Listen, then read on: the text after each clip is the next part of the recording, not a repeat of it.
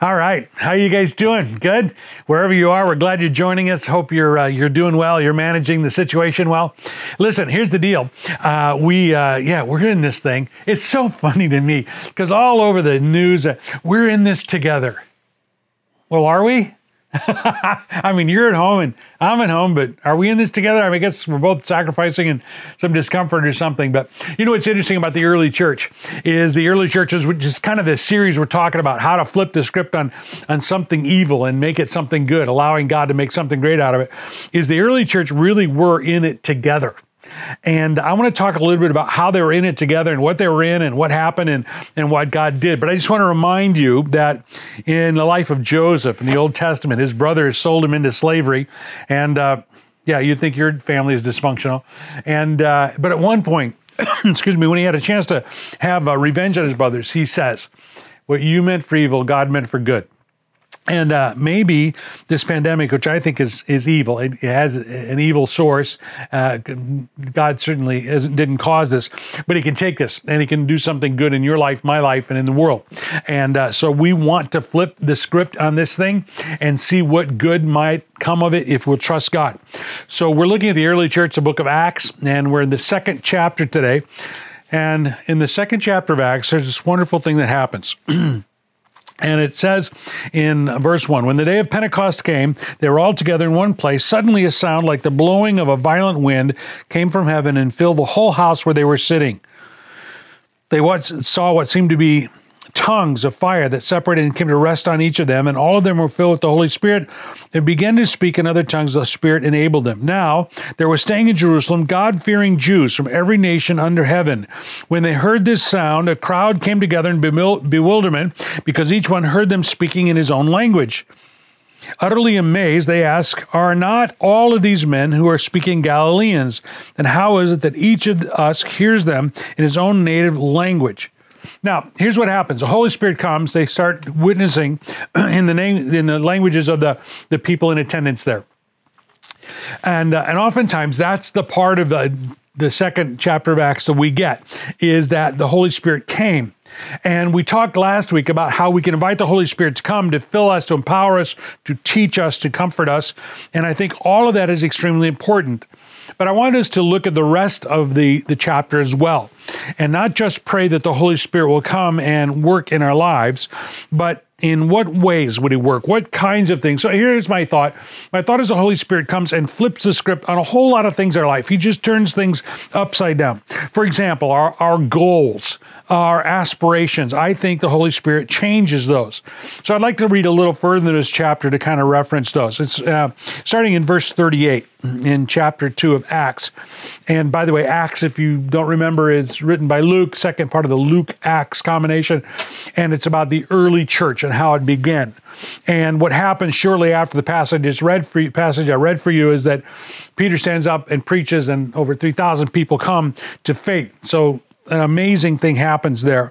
Um, but in verse uh, 36, it says, uh, Peter says, Repent, be baptized, every one of you, in the name of Jesus for the forgiveness of your sins. So he's saying, these people like, we hear in our own language, what's going on? Are these guys drunk? and Peter says, no, you need to flip the script on your life. You need to change what your life is about. You need to change the ownership, even of your life. Who owns it? Your life is not yours to use as you will or play with, uh, to to just kind of uh, get the most pleasure and the minimum of pain.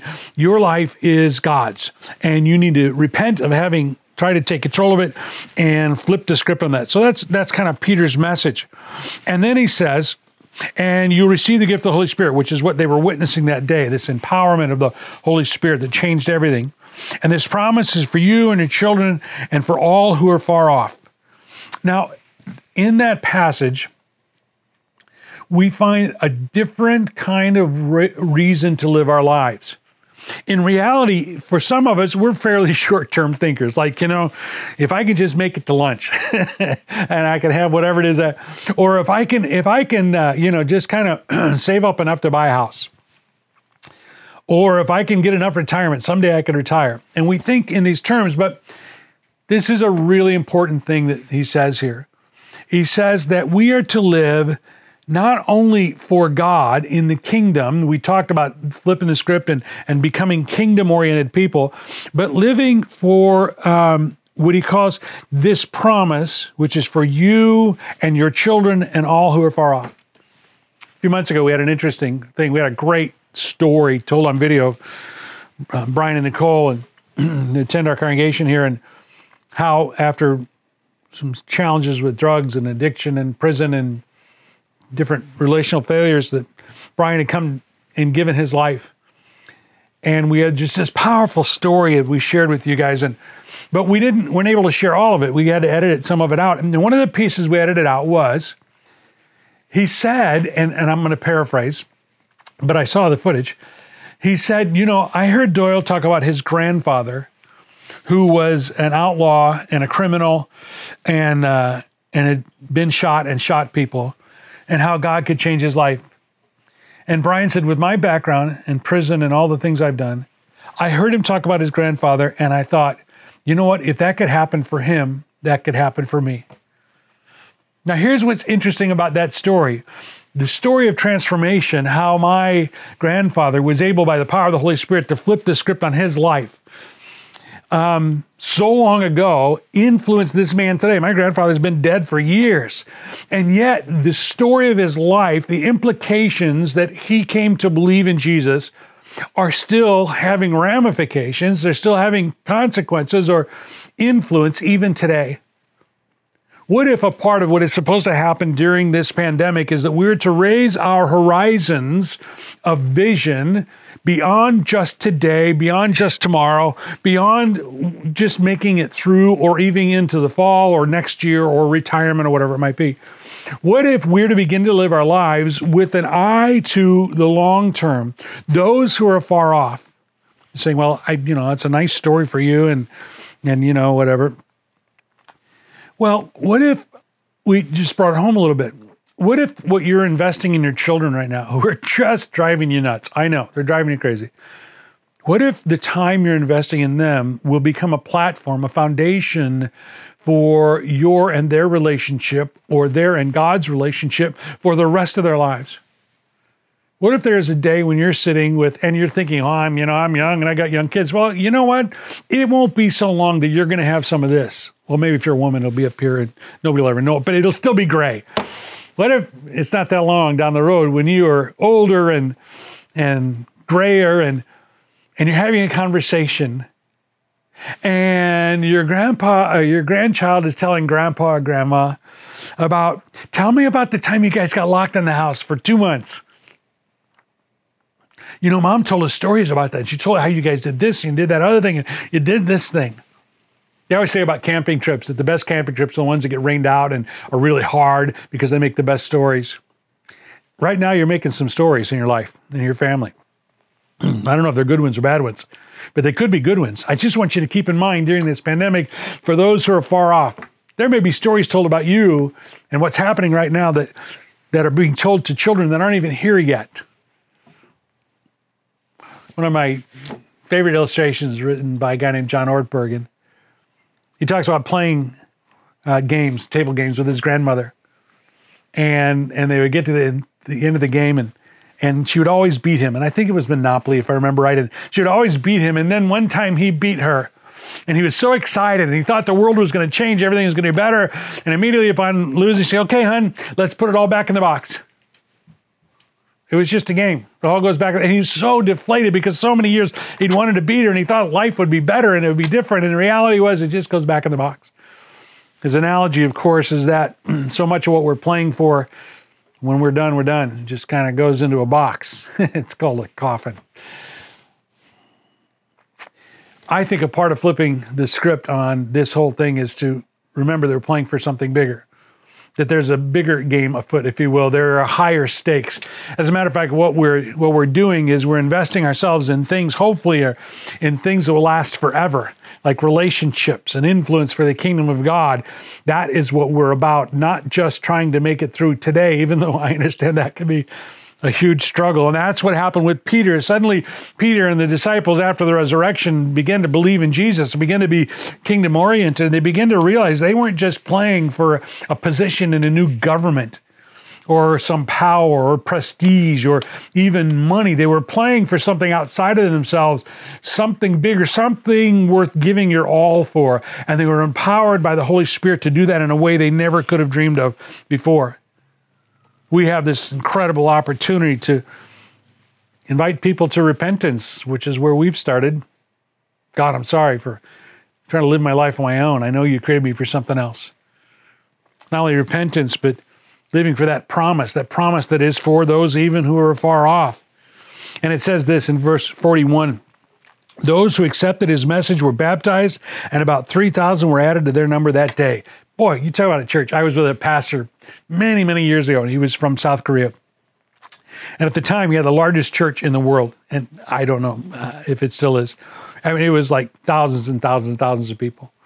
And he was joking. I was with him and, a, and my mentor at a breakfast, and, and he said, uh, he said, yeah, you guys in America, you got these little churches. You know, he said the smallest church in the New Testament was 3,000, or at least the first church in the New Testament was 3,000. He was kind of teasing us. But his, his encouragement was to have faith for something greater. I think a part of what we read in the book of Acts is these regular guys, Peter, who had denied Christ during the whole uh, crucifixion scene, had now gotten a glimpse of something bigger and had gotten an opportunity and chosen to invest themselves in something bigger, something more powerful, something incredible. I think a part of what can happen for us is we can have a new kind of meaning and a new kind of aspirations for the kind of impact we're going to have. And it would add weight to even the silly conversations we have over lunch or the way we react to our children during this time or the way we go out of our way to benefit someone else. So, flip the script on our goals, even our ownership of our life, I think is an important part of what can happen during this time. I also think that flipping the script on uh, on how we're living our lives, on our priorities, is probably a pretty important thing. So if, if, I, if I were to use the word devoted, um, are you devoted to anything in your life? Hopefully you're a devoted husband or wife if you're married, or devoted son or daughter if you're parents, or devoted parent or whatever it might be. Truth is, if we're to be honest with ourselves, we're devoted to a lot of things. We're devoted to work, we're devoted to making money, we're devoted to staying in shape, we're devoted to a whole lot of things. Here's what they said about these people who changed all of history more than any other group of people ever has. In verse 42, they devoted themselves to the apostles' teaching and to the fellowship, to the breaking of bread, and to prayer. Could it be possible we would come out of this quarantine time, out of this, this whole deal, being more devoted to more important things? Yes, still be devoted to your spouse, certainly, and, and certainly to your kids. But what if you were devoted to it says the apostles' teaching, to learning, to learning what God would teach us, to learning uh, God's word, so that when we make decisions or when our attitudes need adjustment or we want to be thankful, we know how to do that because we've been devoted to God's word. Our number one devotion should be to God and a relationship with God and then to His Word. That's how we know God. So, what would it be like to be devoted in that way? It's interesting if you think of these. If you think of these world changers, as the early church was. I mean, they turned the world upside down. Uh, within just a, a, couple hundred years, uh, the entire Roman world was was uh, knew about Jesus, and and many and many were converting to Christianity. If you think about these people, you probably think about really high-powered, you know, flashy, uh, you know, running around making a big deal, you know, kind of managing their brand kind of people. this passage doesn't look like that at all. What if we were to flip the script on our priorities and quit spending so much time managing our brand? We think, well, that's the Kardashians. They do the branding. You do too. Look at the pictures from your last vacation. Look at all the pictures from your social media. You are branding. You are forming and shaping people's image of who you are. What if we begin to realize that the point of life is not to manage your brand or develop your brand? They weren't out managing their brand. They weren't out developing the brand. Here's what they were doing they were developing their character, they were developing their personhood, they were developing their spiritual being, and the other stuff, the changing the world stuff, was coming along in the wake of all that. They weren't doing glamorous things. They devoted themselves to the apostles' teaching. They were studying and to fellowship. They were loving each other. They were learning to authentically love each other the breaking of bread, just eating together. What a powerful thing. And to prayer. You see, it's not the managing of your brand, it's not the the impressing others with your image. It's about your character. It's about your relationship with God and how it expresses itself in your desire to study His Word and to love His people. I was thinking about this loving, they devoted themselves to apostasy and to the fellowship, to loving each other. This is an important part of it. Yes, yes, we're all in this together. It's, it feels empty when somebody in a penthouse in New York who can't go into the studio that particular day is saying, "Oh, we're in this together." No, we, there's not a whole lot about this that is, is similar. But when someone calls up and says, by the way, I and this happened has happened to me so many times last few weeks. By the way, I just dropped off something on your front porch. I want you to know. I want you to know it's out there. And I go out and they've baked something, and or they they've dropped off some some goods. It, it, now now we, even though we're not together together physically, we are in this together or when I call to check on my mom, there is a sense in which we're in this together. There is a connection. There is something happening that is beyond just coexisting.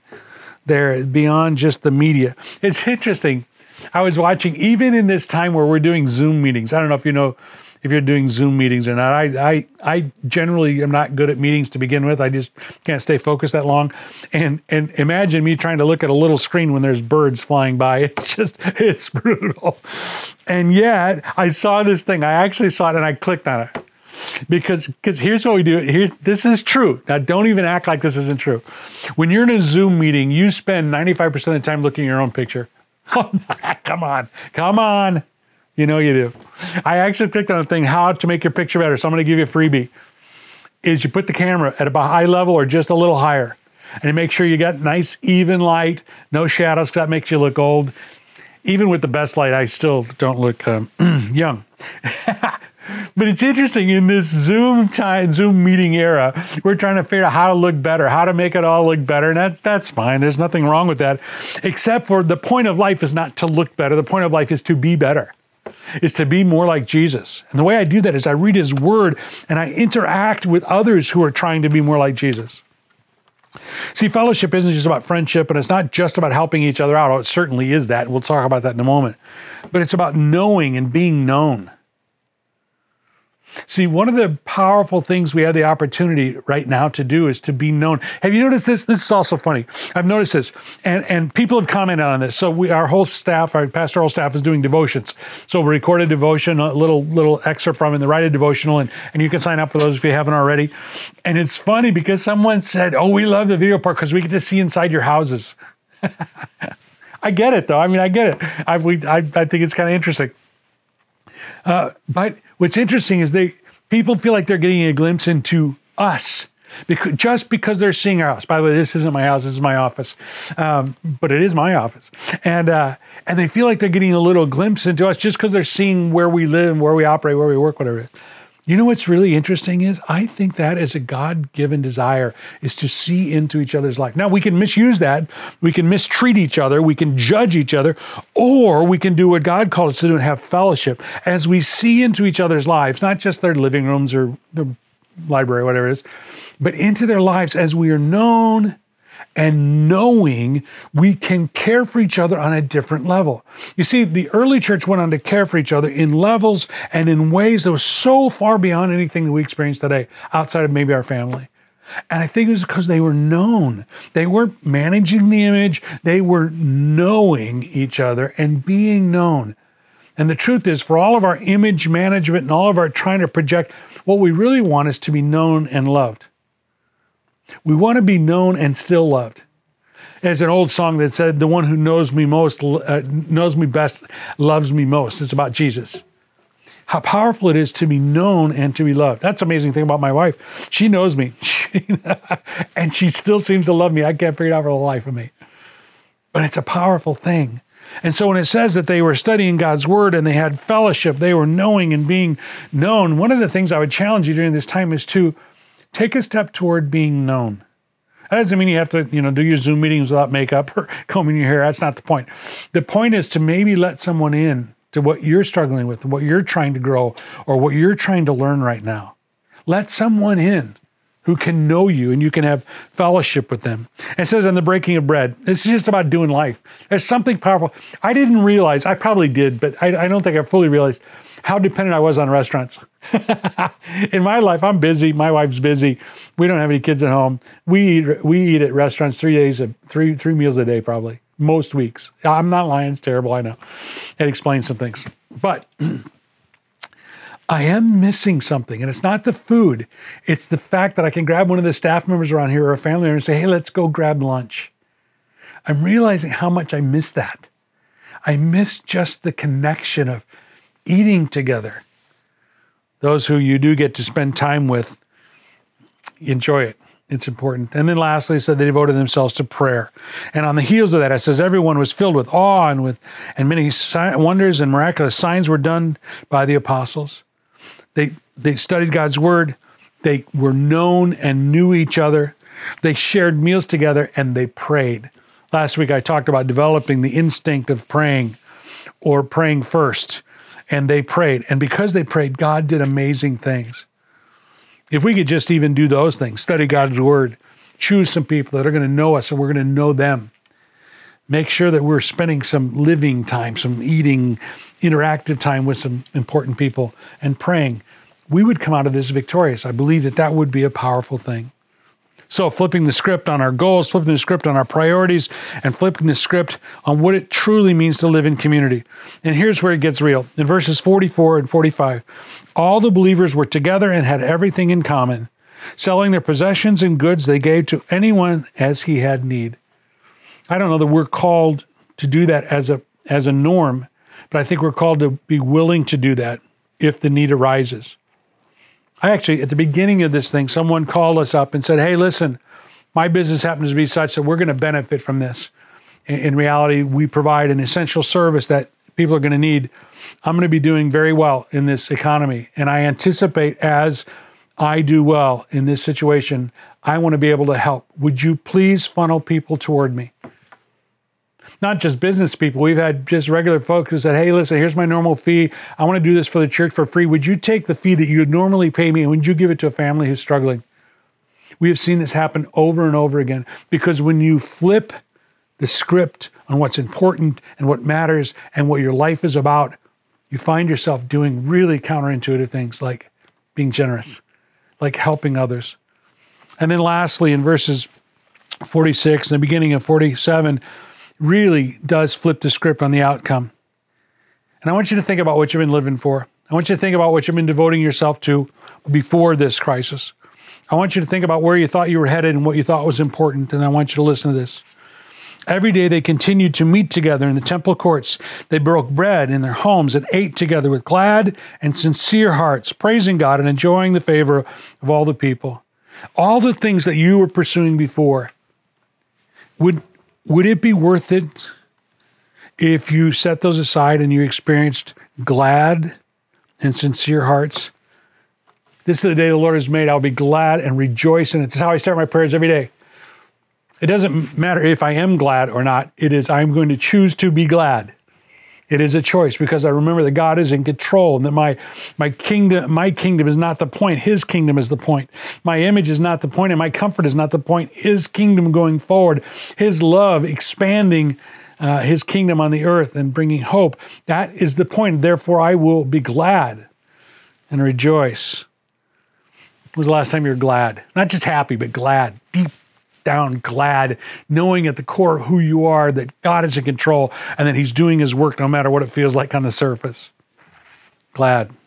And sincere hearts. Man, I got to tell you, I'm, I want to be careful, but a sincere heart. I love little kids, love my grandkids, but even their little hearts are duplicitous. Papa, I really love you. What do you want, kid? it's not always that way. There is a lot of sincerity and a lot of times. And yet, in us adults, those of us who have been through some of the painful things in life, had some of our expectations unmet and some met and unfulfilling. Um, a sincere heart. Man, what would it be like to not have cynicism? That's almost impossible for me to imagine. What would not be like? What would it be like to not walk around, kind of self-embracing in order to cover my vital organs, my emotional organs, my heart? What would it be like to not walk around like that? What would it be like to interact with someone without judging them or competing with them? And just sincerely be in a moment caring about someone. What would that be like? You see, the whole point of flipping the script is to get to a place where you can have glad and sincere hearts. It'll change the way you see the world, change the way we'll interact with each other. Praising God, by the way, I think the praising God is the key to the glad and sincere heart. Praising God, even in the midst of trial, praising God. And then for a time, they enjoyed the favor of the people. And it says in verse 47, the last part, and the Lord added to their number daily those who were being saved. We'll talk about this next week, but so you just thought this was a thing you're going to get through. I don't think so. I think this crisis is something that God will use to shape you and to mold you and me if we'll let Him. One time, Connie and I were in Ireland, and uh, there's like 57 colors of green in Ireland. Did you know that? Yeah, and uh, and and like like just in nature. I mean, so we're driving, and if I remember right, it was down toward the south end and Waterford Glass, if I remember the right. Is that the right name? Waterford Glass? Crystal? We went to their little factory there. I don't even think it's made there anymore now. They just still have a little showroom, I think. But this is a number of years ago. We went in there and we took a tour of it. We watched it, and there was this thing. There, I remember it, and I don't. I think it was a vase, and they, you know, they had the pipe, you know, and they, they stuck in the oven, and it got all molten hot glass, and and they pulled it out, and then they shoved it in this this mold.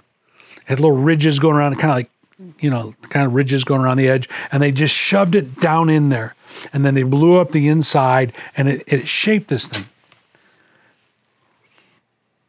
That's not a biblical imagery, but it. I think it is how God works in our life. I think sometimes when the heat is on, when the pressure's on, when life is hard, when there's friction, whether it's I've been in this house with these kids too long, I never knew I didn't like my husband before. I, I hope that's not true. okay, maybe. Um, when the heat is on, and God has you kind of in a liquid state where you're willing enough to to to to allow him to shape you and to take an honest look at your life, I think that he will push you into the likeness of his son Jesus Christ if you'll let him.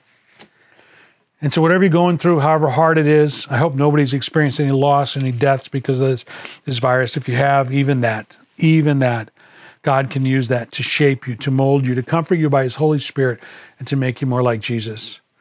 I think he wants to flip the script on this whole thing and turn us into the kind of people like the early church, like the disciples, who had such good news and such sincerity and such courage that they turned the world upside down.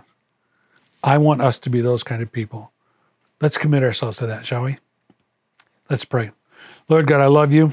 I thank you. I thank you even for this time, not for the evil itself, not for the virus itself, but for the time that we have to focus on you, to focus on a relationship with you and becoming more like Jesus. Lord, help us adjust our goals, help us to adjust our horizons, help us to adjust our perspectives, Lord God. Help us to adjust our attitudes, help us to know your word better and to know each other in pure kinds of ways and care for each other, even when it's sacrificial.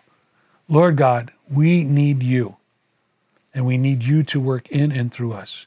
And we commit ourselves to that. In Jesus' name, amen. God bless you guys.